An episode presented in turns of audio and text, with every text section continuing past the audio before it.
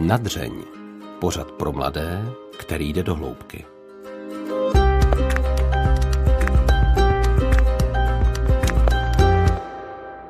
U bonusového dílu pořadu Nadřeň vás vítá Hana Strašáková. Dnes je tu se mnou tak trochu netypický host. Je to má kolegyně a taktéž redaktorka tohoto pořadu Nadřeň Alžběta Havlová. A proč si budu povídat právě s ní? V aktuálním dílu jste mohli slyšet vyprávění psycholožky Jany o neplodnosti a my chceme toto téma doplnit o pohled věřícího člověka. Alžběta se se svým manželem snažila otěhotnět asi tři roky.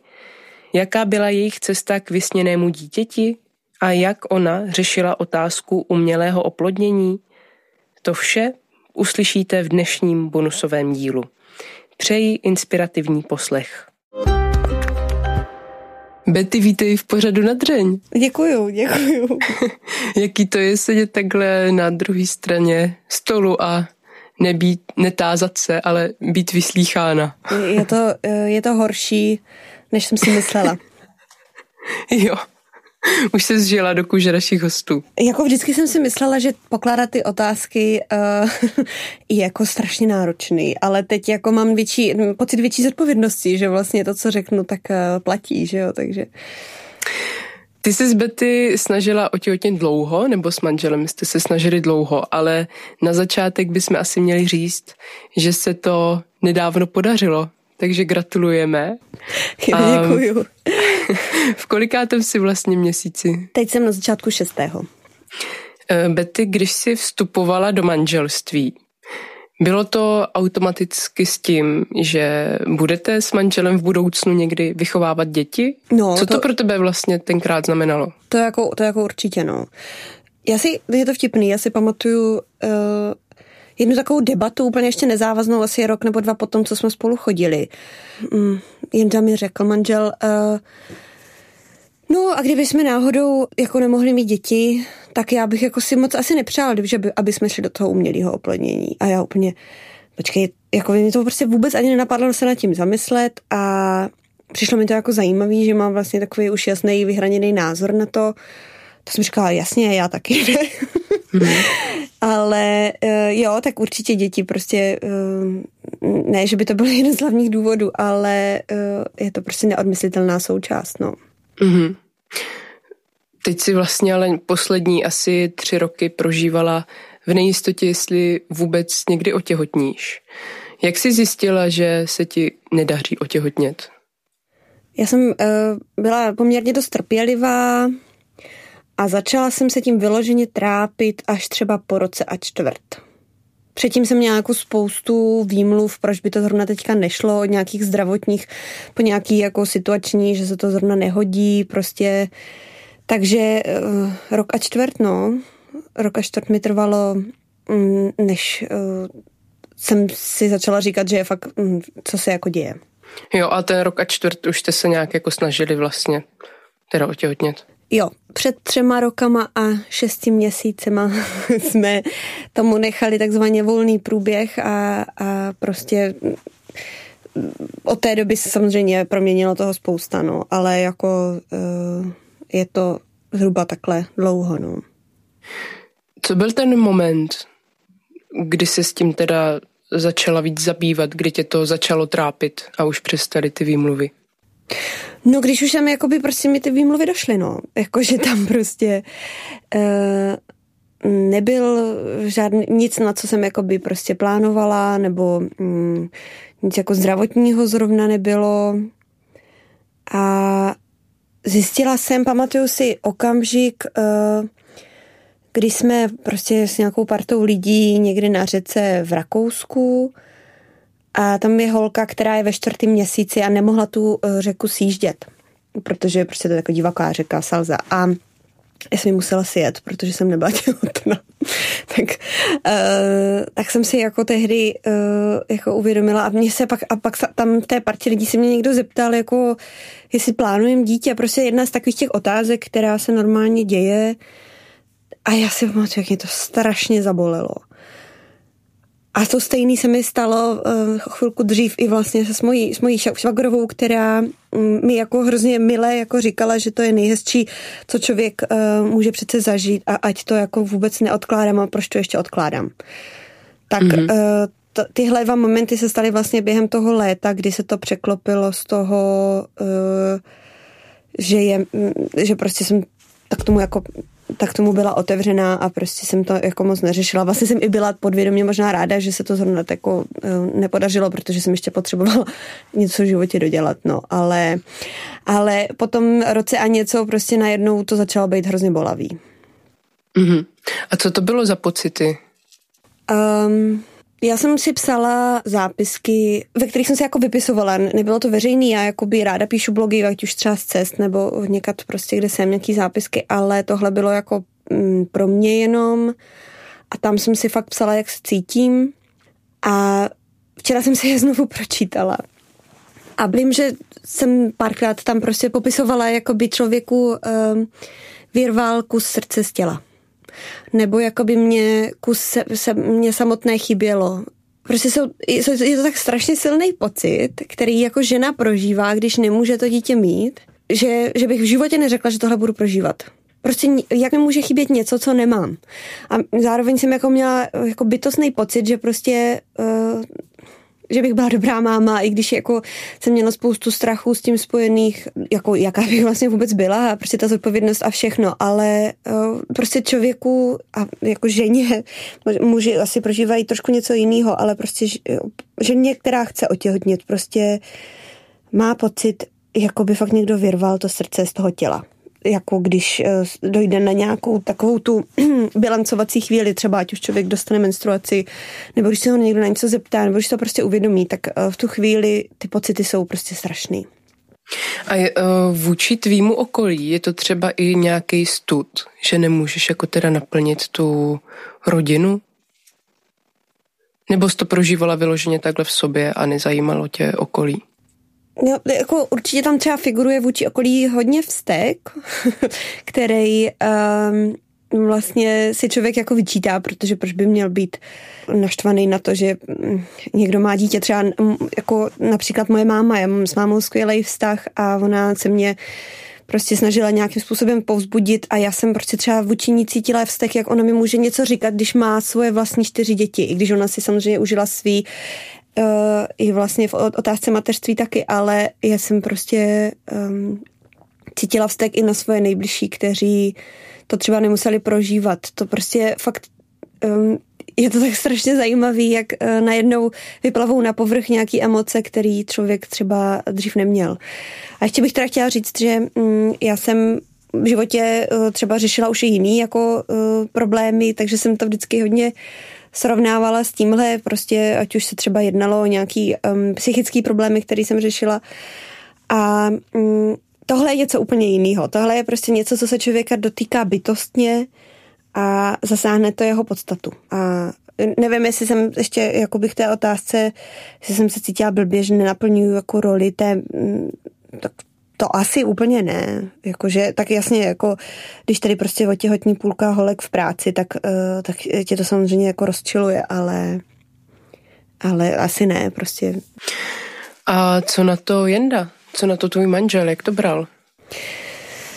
Uh, u Jendy to bylo trošku jiný. Já jsem uh, mu slíbila, že uh, nebudu úplně moc um, probírat vlastně jeho stránku, protože on tyhle věci trošku nerad řeší, ale uh, uh, on měl svoje vlastní tempo a všechno mu možná došlo trošku později než mě, ale on je trošku mladší než já a tak já už jsem tak trošku zvyklá na některé věci čekat, ale, ale jako vím, že to mm, jako opravdu spolu jsme to začali řešit až po nějaké době, prostě, že jsem v tom chvilku, mně přišlo, že jsem byla sama, že že ty hormony u mě jako hrály roli mnohem dřív, než třeba u něj. A co váš vztah utrpěl tím nějak? No tak náš vztah eh, tím jako utrpěl, ne, ne, ne jako utrpěl, ale byl tím poznamenaný jako úplně stoprocentně.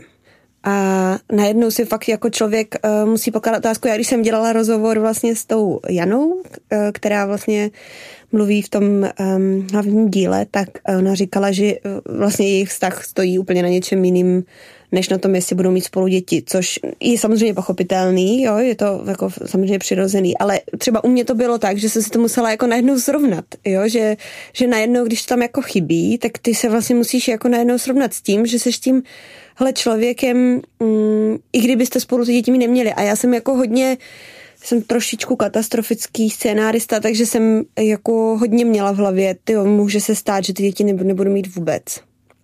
Takže já jsem jako měla hodně domyšlený, co jsme vlastně my dva, co, eh, aby nás to jako nerozdělilo úplně, u mě úplně napadalo.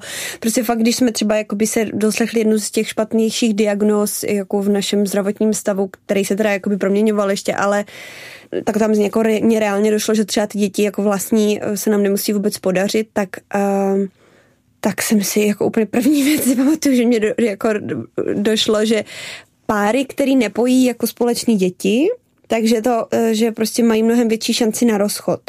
Se prostě říká, jo, jako mm, co tě pojí dohromady je třeba hypotéka, nebo a zrovna ty děti. děti se říká taky. A eh, to je ta hlavní věc. Tak to mě jako najednou jako hrozně došlo a říkala jsem si, jo, mm, jako my máme spoustu věcí, které nás spojí, ale taky spoustu věcí, které nás jako umí rozdělit, tak to jsem si říkala, jak tohle jako můžeme vydržet.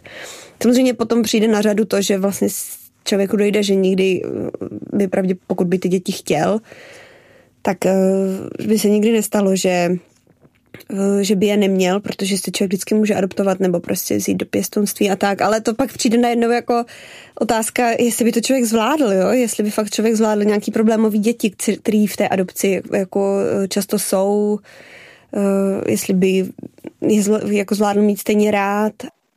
A přímo v tom vztahu vašem se odehrávalo během těch tří let?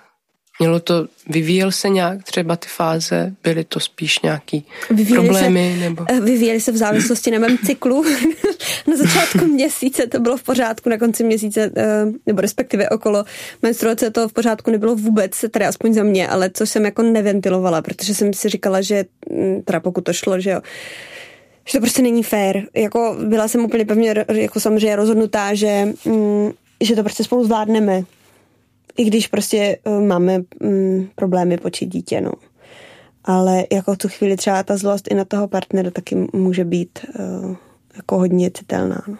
Rozhodně bych hlala, kdybych řekla, že nás to nějak uh, jako negativně nezasáhlo. Určitě to, že prostě uh, těžké věci tě posílí, tak to je sice krásná jako myšlenka, ale uh, u nás to jako byl, byla určitě zkouška kterou jsme spolu museli jako projít. Myslím si, že jsme ji jako zvládli hezky, ale nebylo to vůbec jednoduchý teda. A posílilo vás to? Tak zpětně, tak jako tady máme pozitivní výsledek, takže to je hezký. No, ale, ale uh, jo, asi nás to posílilo. Eh, říkala si, že jste si už představovali, nebo že ty jsi přemýšlela třeba nad tou adopcí a tak. Eh, představovala jsi teda i ten život s manželem bez dětí? Mm-hmm. Jako, že jsi už měla ty myšlenky, že to fakt nikdy no, nepůjde. Hodně jako negativní, teda jsem si prostě představovala, no to je skvělý, jen prostě manžel má rád cestování, tak jsem se úplně děsila toho, že teďka prostě uh, bude hrozně furt cestovat, já budu jen sama furt, no, no nevím. Bez tebe, jako. Bez Aha. mě, ne, aj, aj se mnou, ale prostě já třeba jako dlouho cestovat nezvládám, že pak jsem, mm, se mi stýská, no, prostě Bála jsem se toho, ale na druhou stranu tak člověk v tu chvíli se fakt hodně jako upíná k tomu bohu, že to prostě všechno nějak dobře dopadne, ale já jsem jako některé věci viděla uh, hodně negativně a hodně uh, černě. bála jsem, jakože jsem se prostě bála. No. Mm-hmm. No a byl, byla tam třeba na stole i, že byste se rozešli? Mm-mm, to, to, to jako vůbec. To vůbec. Tenhle díl vlastně se odehrává v rámci seriálu Rodina bez filtru. Jak to vidíš, přemýšleli jste o tom, že i bez těch dětí byste mohli být plnohodnotnou rodinou? No, jako v těch světlejších chvílích mě jako napadalo, mm, co všechno se dá vlastně dělat když uh, člověk prostě nemá ten život tak jednoduše naplánovaný, že prostě máš své vlastní děti. Já jsem jako mm, potom velmi záhy zaujala postoj, že svoje vlastní děti dokáže mít každý, že jo, takže já tady prostě řeším mnohem větší výzvu a, a pak jsem samozřejmě se k tomu snažila stavit pozitivně a úplně už jsem si zase jako představovala, co vlastně všechno se dá vymyslet. Manžel je sociální pracovník, takže jsem um, hodně si plánovala, eh, on prostě na ty problémové třeba děti anebo jako lidi celkově je úplně geniální. Takže mě tak jako si říkala, jsem si říkala, no to by bylo prostě samozřejmě úplně vhodný, aby teda my bychom tady rozjeli nějaký super sociální projekt, prostě ujali se dětí, který třeba nikdo nechce a, a, a, a měla jsem takový jako představy, že vlastně z toho uh, nějakého třeba špatného momentálního stavu se dá udělat fakt velký dobro. Takže uh, uh, jsem tu naději měla a, a na, jako říkala jsem si prostě tak uh, je to prostě úžasný, co vlastně může vzniknout. Už jsem pak jako se trošku zvykla na tu představu těch pěstounských dětí a tak. Ale jako vnitřně jsem to ještě fakt nebyla ve fázi, když jsem to přijala. Mm-hmm. To ne, no. Myslíš si, že to, nebo myslela jsi v tu chvíli, že to je třeba právě boží záměr? Ty jsi i s Indem hodně aktivní, že děláte spoustu projektů pro dobro nás všech ostatních. Eh, říkala jsi z tohle, přemýšlela jsi nad tím z toho pohledu? Jak to no. chce s tebou Bůh? Mě, jako já prostě ve všem vidím nějaký smysl. Prostě uh, někdy až jako zbytečně prostě... Um, třeba Jenda to bral vlastně mnohem víc uh, jako realisticky, prakticky a myslím si, že vlastně uh, zdravěji. Já jsem uh, jako v tu chvíli fakt byla jsem od extrému k, extrému, jo. Na jednu stranu jsem teda byla úplně nešťastná z toho, co budeme dělat, že to nikdy nezvládnu, prostě mít pěstonský děti. A pak už jsem měla úplně postavený prostě SOS další pěstonský, nevím, vesničky. to jsem spletla dvě neziskové organizace dohromady, ale to nevadí. Prostě jsem měla v hlavě spoustu projektů a byl takový reálnější a uh, tak to si myslím, že docela pomohlo, ale um, Určitě no, já jsem jako furt prostě přemýšlela, co, jak, co jako ten Bůh má na mysli. A myslím si, že ani jako nemusel nic mít speciálního na mysli, já už jsem to tam hledala. Jakože mnohem dřív třeba, mnohem dřív prostě už jsem jako to brala, jako jsem prostě furt hledala tu odpověď od něj. Proč mi to dělá? Mm-hmm. Myslíš, že tam musela být že tam muselo být právě nějaký to uměr, uvědomění nebo nějaká pauza z toho aktivního života, který svedla a i říkala, že ten první rok a půl vlastně jste pořád žili dost aktivně, že spotřebovala teda dodělat ještě nějaký projekty, že se to vlastně úplně nehodilo otěhotnět tenkrát. No jako zpětně, eh, to je jako těžký říct, jo, eh, protože pořád si nejsem vůbec jistá, proč zrovna nám to trvalo tři roky. Až teda na to, že nám, eh, že jakoby tomu potom před to, že jsem otěhotněla, předcházeli i lehký lékařský zákrok, tak to klidně pak nějak popíšu, ale uh, jako z toho nějakého nadneseného hlediska, proč si myslím, že to trvalo tři roky, tak uh, se vlastně stalo jako strašně moc věcí. No. Jako já nevydržím být neaktivní a Měla jsem tehdy hodně velkou potřebu založit právě tady pořad na dřeň, který vlastně vznikl zhruba v té době, kdy jako se to lámalo mezi tím, jo, je mi jedno, že nejsou ještě těhotná, do toho začíná, začíná mi to hodně vadit. Vím, že jsem, eh, když tehdy vznikal na dřeň, tak jsem si prostě úplně zoufala, volala s mámou a říkala jsem, mami, já prostě jako nevím, že teďka se tady zavážu prostě na nějakou dobu s novým pořadem a teď určitě kvůli tomu neotěhotním a, a prostě nevím, jestli vlastně nemám náhodou jako jenom se uklidnit a čekat na to, až to přijde a vlastně jako fakt člověk vůbec neví, co má dělat. Vůbec nevíš prostě. Nevíš, jestli máš uh, jako naopak, že jo, všichni říkají, že prostě máš zvolnit, nebo prostě se na to připravit na to těnství, nebo uklidnit se, nestresovat se, ale ty nevíš, jestli máš prostě to, s tím jsem se potýkala až úplně do konce. Vůbec jsem nevěděla, jestli mám začít nějaký nový projekt, anebo naopak prostě uh, se, se prostě právě uklidnit a, a jako uh, čekat na to těhotenství, ale pak prostě zase moje povaha je nějaká, takže já bych nemohla sedět jenom se založenýma rukama, takže jsem prostě potřebovala to nějak vyplnit a jako zpětně jsem samozřejmě ráda, co jsem všechno udělala. Já jsem, já jsem uh, no hlavně jako v té práci, prostě, že jsem založila nadření, jsem odešla z proglasu do české televize, prostě všechno to, mm, jako zpětně vidím, že to mělo vlastně hrozně velký smysl. Minimálně jako pro mě, no, tak člověk je fakt jako ve velmi aktivním věku. A teďka je to úplně paradox, já to úplně vidím, že najednou teď já půjdu na tu mateřskou a fakt jako žena od, od teďka, pak už budu mít děti a uh, už nikdy vlastně tu kariéru už tak nebudu moc dělat, ale tak to je jedno, no, prostě, ale je to, je to vtipný, že to najednou člověku dojde. Ale budeš, ne? Myslíš si, že tím jako končí tvůj no. kariérní růst a život? Máš ten pocit? Tak už, už vždycky budeš mít nějaký závazek, který prostě třeba pro tebe bude fakt hodně důležitý a, a je to vtipný, jaký je ten rozpor mezi muži a, žena, muži a ženami v tomhle, prostě, že ti chlapi jako dostanou jakoukoliv práci, protože prostě nemusí být doma ve čtyři vždycky.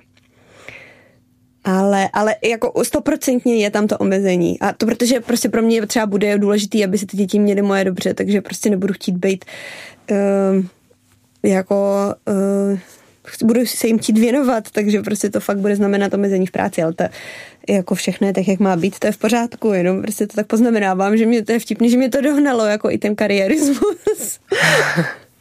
Já věřím, Betty, že ty to zvládneš všechno dohromady, jak tě znám.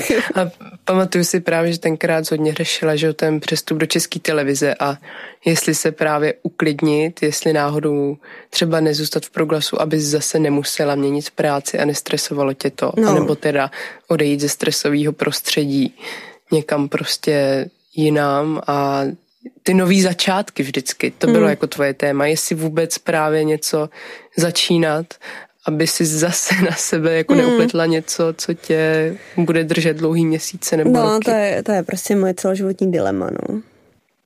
Celoživotní, takže to nebylo jen kolem těhotenství. Ale to těhotenství bylo o to urputnější, protože to se mi jako strašně jako potřebovala, jsem strašně chtěla, já jsem prostě nechtěla nic jiného a furt jsem si to musela jako ujasňovat a že to prostě dělám kvůli tomu a, a nakonec eh, si myslím, že to fakt jako já jako v den, kdy jsem otěhotněla, tak jsem jako by najednou měla zase jistotu, že jsem jako by z externího úvazku přešla na jako z, z OSVČ přešla na, na úvazek v české televizi.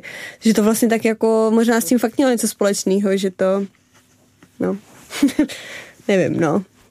Hmm. Č- člověk to prostě nenaplánuje děláš, co děláš, tak to otěhotnění stejně přišlo tak, že bych to prostě v životě nenaplánovala, jak to zrovna přišlo.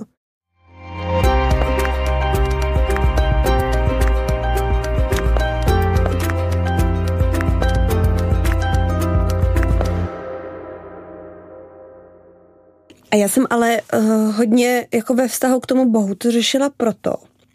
Já jsem jako velmi rychle zjistila, že vlastně nejde nejde jako přinutit to tělo, aby otěhotnilo. Jakýmkoliv způsobem prostě, uh, cokoliv jako budeš se snažit dělat správně, jako ta ovulace probíhá prostě nějakých 12 hodin, z toho prostě třeba jenom jednu, jednu hodinu je to tam, kdy se to, uh, kdy se to tam prostě podaří. Prostě to nejde naplánovat. Takže já jako beru každý početí jako zázrak. Jo? Zázrak je takový jako často opakovaný slovo, ale je to něco, v čem ne, jako ty nemáš, ty to prostě nějak jako nezapříčiníš. Ty tomu nemůžeš sama pomoct. Ty to prostě musíš nechat jakoby na tom těle, na, tom, na té přírodě, na tom pánu bohu. Samozřejmě já mám ještě jako taky teorii, že prostě ty děti přicházejí na svět z nějakého důvodu. A takže prostě tohle všechno dohromady mě jako dávalo úplně jasný smysl, že Bůh ještě nechce, abych byla těhotná.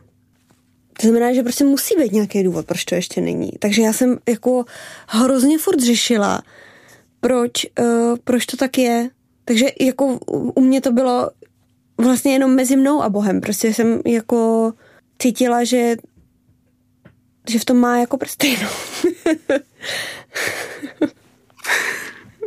tak jsem po něm hodně chtěla odpověď, no. Ta, ta tak jako nepřijde většinou jasně, ale občas taky trvá. No a proč teda, zopakuju to, proč myslíš, že jste tím museli projít? To já fakt Mluvila jsi o ní, že nevíš. To, to, to prostě fakt nevím, no. Já to jako nevím. My jsme si mm, vlastně pár dnů před otěhotněním Jenda řekl takový nápad a to prostě skoro znělo jako slib, že bude muset udělat, tak já nevím, jestli to bude muset ve výsledku udělat. že když otěhotníme, tak uděláme něco. Hodně člověk změní přemýšlení, když uh, si srovnáš ty hodnoty a uh, uvědomíš si, jak moc pro tebe to dítě je důležitý a, a já to jako vnímám jako obrovský dar od Pána Boha, že jsem otěhotněla. Mám jako skoro, skoro i mám pocit, že to je takový jako vytrucovaně vymodlený že, že prostě už jsem, už jsem tady tu zkušenost měla v životě víckrát s, s Bohem, že třeba mohl pro mě mít nějakou jinou cestu a já jsem si tak strašně přála něco jiného, že to nakonec dopadlo takhle. Myslím si, že tohle mohl být podobný případ. Možná, ale jako já fakt vůbec nevím.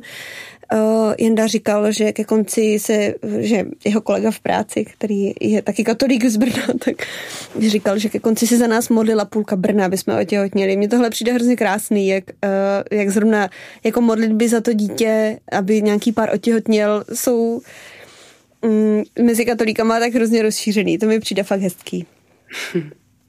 No a co teda musíte splnit? Ne, to neřeknu. to neřeknu. A vím, že to ani splnit nemusíme. Já to jako vím, že pán Bůh na tom nebude určitě trvat, že to je takový laskavý nějaký jako to nápad, ale jako bavíme se občas o tom s Jendou a je to vlastně hezký nápad. Už jsme ho měli před osmi lety, když jsme spolu začínali chodit. Byla to jedna z prvních věcí, kterou mi Jenda řekl, že by jednou chtěl udělat a a pak to samozřejmě všechno vymizelo a pak to najednou přijde ve chvíli, kdy člověk kdy člověk se snaží o vlastní dítě, tak se to znova vynoří jako něco úplně samozřejmého, že udělá v životě. Tak, tak uvidíme, jestli to tak dopadne, ale určitě to říkat nebudu. Bude se jmenovat Boží dar. Boží. Že? to bude ono. A, a vyčítala si to někdy Bohu? Jo, já jsem byla naštvaná. Uh, ale tak jako laskavě, ne, nebyla jsem, jako myslím si, že jako v každém vztahu prostě, když má člověk někoho rád, tak si může dovolit být naštvaný. Jako myslím si, že tam je dovolená jakákoliv emoce. Uh, já jsem hodně jsem modlila ke své babičce Marii, která jako um, měla 25 vnoučat a byla to prostě taková ta typická jako babička uh, tam mi mimochodem jednou ve snu odpovídala na otázku, jestli babi budu mít někdy dítě. A, tak, a tak tam mi říkala, ale jo, a od, odbyla mě s tím, ať s tím už přestanu otravovat. no prostě uh, jako mm, Bůh i já nevím, pana Maria, všichni prostě musí vědět, co jako pro člověka tady ta touha znamená, jako co uh, co tím, že ho ještě jako nemá ta žena, to dítě nebo pár, tak co mu tím způsobujou. Takže to je jako úplně jasný, že, že tam patří jakákoliv emoce. Mm-hmm. Nemáš to asi s čím srovnat, ale myslíš si, že k tvému dítěti budeš přistupovat nějak jako um, nechci říct, že si budeš víc vážit, že jo, to víc nejde, ale nějak jako trošku opatrněji z těch důvodů, jak vlastně, jak dlouho to trvalo. No, tak jako celý moje těhotenství je jedna velká opatrnost. Samozřejmě já jsem jako strašně mám z toho respekt, aby to všechno dobře dopadlo. Jako se, se vždycky říká, no tak dítě to přece eh, to je zázrak, to tvoje dítě, ne, protože to se to stalo v Santiago, když jsme šli, ale uh, se nemáš vůbec čeho bát a já prostě stejně to tak jako beru. Uh, tak doufám, že to na něj nebude mít nějaký špatný dopad, jako když ho budu brát. Doufám, doufám, že to taky není moje jediné dítě, takže to taky určitě by mělo pak velký vliv, no. No, otěhotněla si vlastně na cestě do Santiago, tak myslíš, že to taky hrálo roli? Pouť? My jsme jeli na dovolenou, byli jsme tři týdny na dovolené a uh, pravděpodobně, jsme, pravděpodobně bychom jeli někam jinam než do Santiago, kde bychom zrovna nechtěli dítě. Protože to je taková hodně populární cesta a uh, Jenda by určitě chtěla něco víc dobrodružnějšího. I to, že Jenda souhlasil, že pojede do toho Santiago, tak já už jsem jakoby prostě viděla, že už jde do tuhýho, že prostě není čas ztrácet. Čas mě táhlo na 31 let a to uh, už prostě jsme museli konat, takže uh, jsme se rozhodli pro to Santiago a fakt jsem otěhotně, jsme se tam za to hodně modlili a celý to um, byla strašně krásná dovolená a otěhotněla jsem dva dny před Santiagem, takže Samozřejmě se tady nabízí, nabízí, že by to mohl být takový malý zázrak, ale eh, já jako nejsou hloupá, já jsem byla předtím na takovým uh, malým lékařským zákroku, protože my jsme jako v tom, během toho zdravotního řešení jsme samozřejmě taky chodili k nějakým doktorům a ta operace jako byla spíš diagnostická, ale určitě tomu pomohla. Takže uh,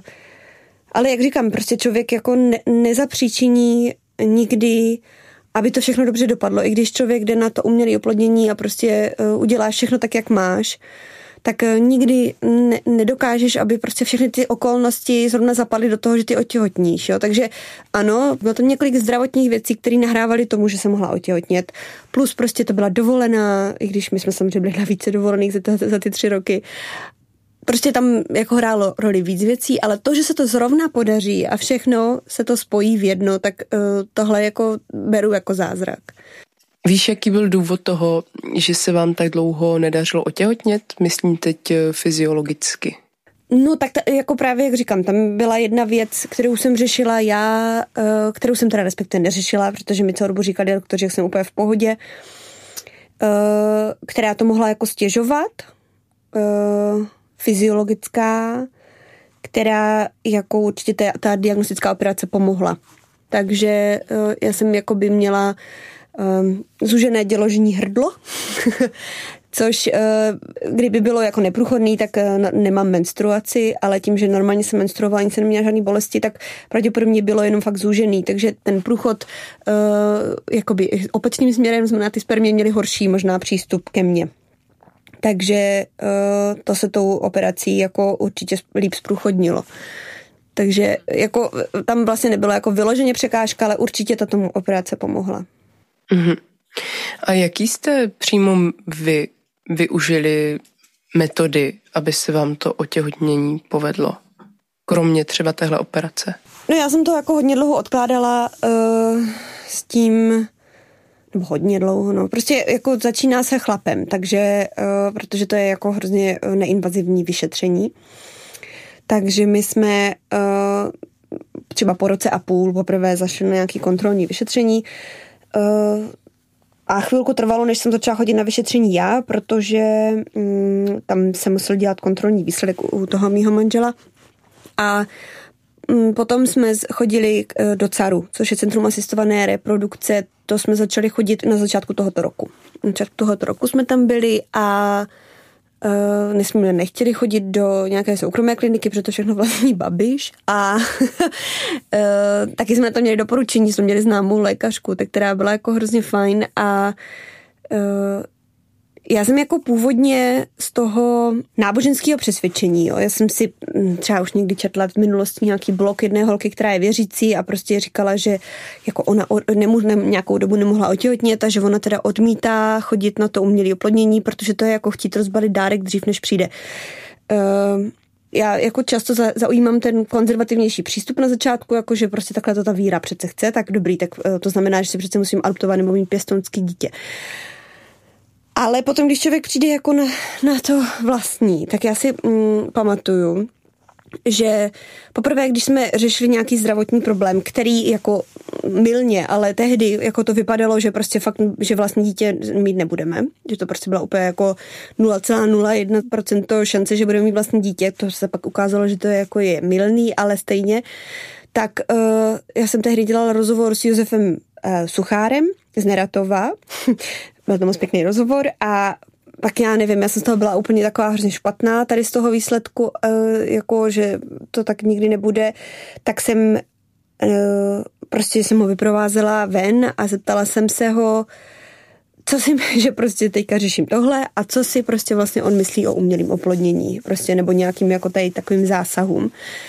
on jakoby teda vyloženě řekl, že pokud se jedná vlastně o ten materiál, který je od té ženy a od toho muže, takže co, cokoliv prostě jakoby pomůže k tomu, aby, aby uh, mohli mít své vlastní dítě, takže to bere třeba jako střídání pozic během sexu, že, jakoby, že to pomůže tomu, aby ta žena otěhotnila, takže tady z tohohle jakoby náboženského nebo duchovního nebo křesťanského hlediska mu tohle přijde stejný. Že prostě fakt ten den, kdy já jsem jako poprvé vlastně viděla tu uh, metodu IVF, což je in vitro fertilization, uh, umělý oplodnění, jako pro nás jedinou uh, schudnou variantu, kde by se mohli mít vlastní dítě, tak uh, jsem dostala hnedka tuhle odpověď, že prostě je to v pohodě.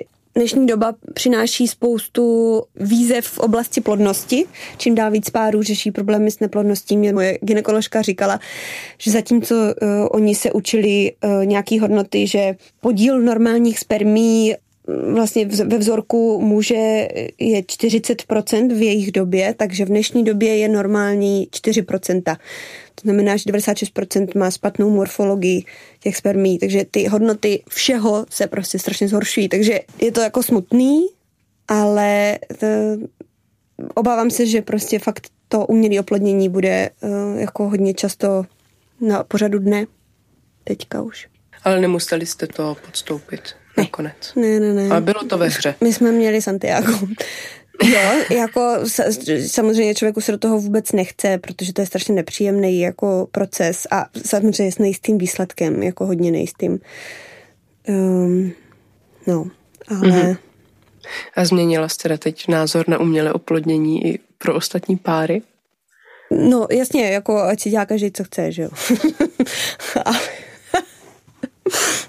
Přesně. Já jsem nikdy nebyla nějaká moc přísná na to. Myslím si, že pokud člověk řeší jakýkoliv zdravotní problém, tak to umělý, tak je prostě skvělý, že to umělý oplodnění funguje. Přijde mi blbý, když ty reprokliniky v zájmu toho, aby vydělali hodně velký peníze, můžou jako schválně říkat, že prostě jo, bez tady našeho umělého zákroku neotěhotníte, takže do toho musíte jít, ale uh, jinak mi to přijde uh, jako z toho morálního hlediska i prostě pro věřící v pohodě. Mm-hmm. Ale to je samozřejmě můj názor. Já tady nejsem mluvčí katolické církve. A teď, když jsi těhotná, jsi spokojená? Jsi už šťastná? Já jsem si na otázku, jestli jsem šťastná, to pro mě bylo hrozně jako důležitý, že já jsem um, nikdy v životě vlastně nic tak nechtěla jako otěhotnět, protože jsem, já se považuji za hodně jako takového člověka, který nic moc nepotřebuje, nepotřebuji mít věci různý nebo nějakou práci, prostě mi tak jako jsem docela spokojený člověk, jak to, tak jak to je. A teď jsem prostě tři roky nechtěla nic jiného než to dítě a říkala jsem si, že kdybych měla to dítě, tak je to všechno prostě přece v pohodě. Všechno jsem to na to jako svalovala, takže to bylo jako poprvé, co jsem se musela jako fakt vyloženě občas zastavit a říct si, i když to dítě nemám, tak já jsem mám strašně dobře. Já jsem se měla fakt hrozně, já jsem měla hrozně krásný období, ty tři roky. Jako za mě fakt dobrý. A to, že tam prostě najednou chybělo to dítě, tak uh, to bylo sice jako smutný a určitě uh, jako jsem si teda užila svý, i když teď zpětně už to jako skoro zapomínám, jo. Akorát ty zápisky mi to občas připomínají, jak uh, jako strašně člověk trpí. Uh, ale někdy.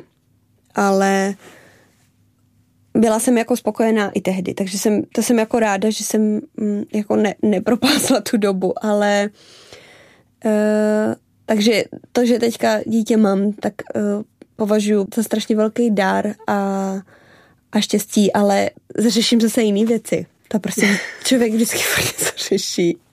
Takže jako pocit štěstí tehdy a třeba před rokem jako je úplně srovnatelný. To je na tom strašně zajímavý jako pocit štěstí nebo neštěstí, pohody, mm-hmm. nepohody prostě, takže uh, to je pro mě hrozně zajímavý zjištění, no.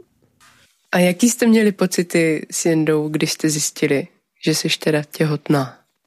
Mm, no, já jsem byla úplně přesvědčená, že, že prostě, eh, že zase budu mít prostě menstruaci, protože jsem měla úplně stejný příznaky jako každý měsíc, takže jsem prostě se pak vyčítala zpětně, že jsem se takhle furt sledovala, protože očividně to jako člověk nikdy vlastně neví, jako co bude mít za příznaky zrovna.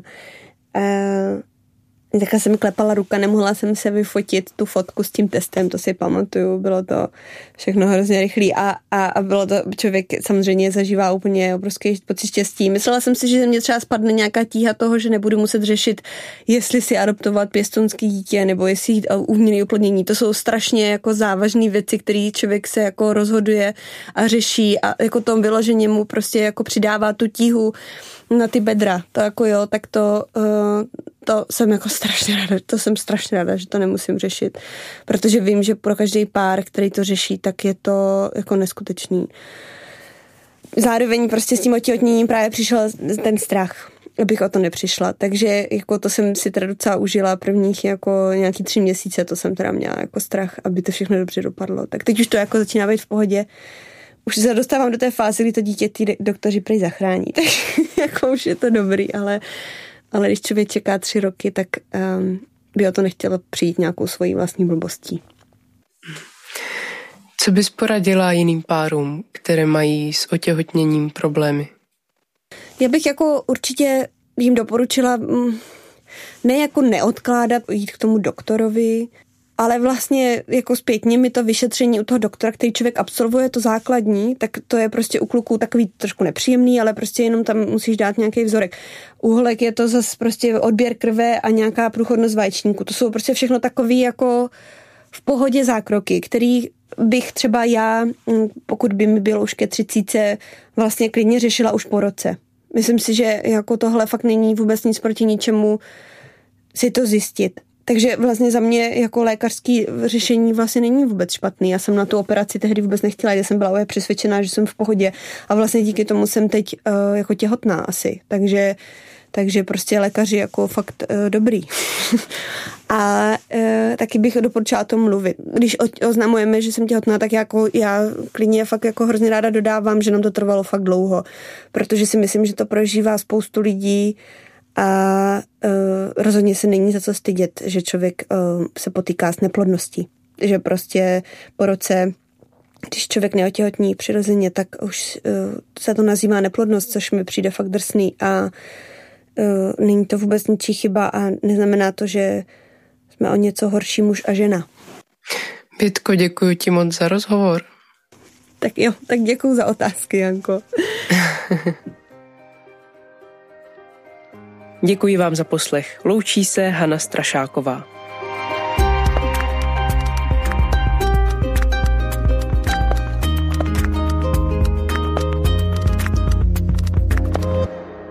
Podcast Nadřeň vzniká na Radiu Proglas, které žije z darů posluchačů.